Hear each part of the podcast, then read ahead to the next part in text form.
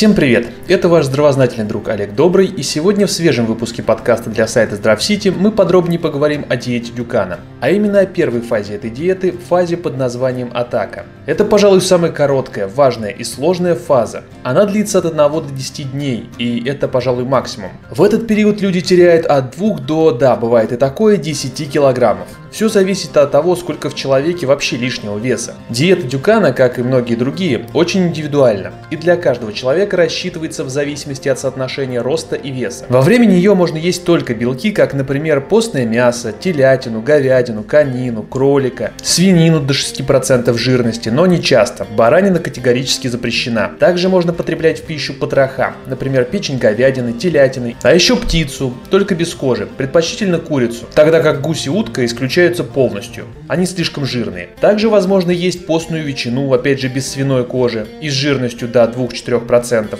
Вся рыба без исключения также подходит. А еще любые ракообразные и моллюски. Очень важной частью рациона становятся обезжиренные молочные продукты. Например, творог, натуральные йогурты, кефир, обезжиренное молоко. Во время этой фазы можно потреблять до двух желтков в день, тогда как потребление белка совершенно не ограничено. Если же у вас повышен холестерин, то употребляйте в пищу не более 3-4 желтков в неделю. И разумеется, все эти продукты должны быть приготовлены без жира. Вы можете употреблять их в каком угодно количестве и в любое время суток. И совершенно забыть про подсчеты калорий. Также к белковым продуктам разрешены некоторые добавки в разумных количествах. Например, кофе, чай, травяной чай. Для вкуса можно добавлять уксус, желательно бальзамический, или соевый соус. Можно использовать лимон как приправу, соль или горчицу в умеренных количествах, томатную пасту до 2 столовых ложек. И еще, да, можно даже употреблять диетическую кока-колу, как и другие диетические напитки. Во время первой фазы атака могут появиться сухость во рту и неприятное дыхание. Но не пугайтесь, это подтверждает то, что вы на правильном пути и прогресс пошел.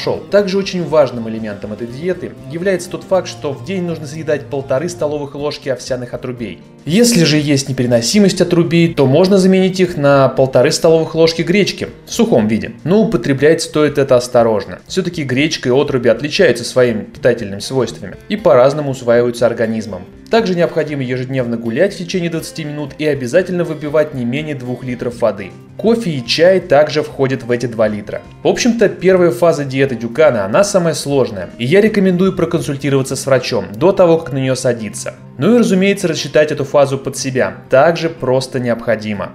Но я напоминаю, что с вами был Олег Добрый, и мне настало время с вами попрощаться. Но я не говорю вам до свидания, напротив, я говорю вам здравствуйте, и пусть ваши родные и близкие тоже будут здоровы.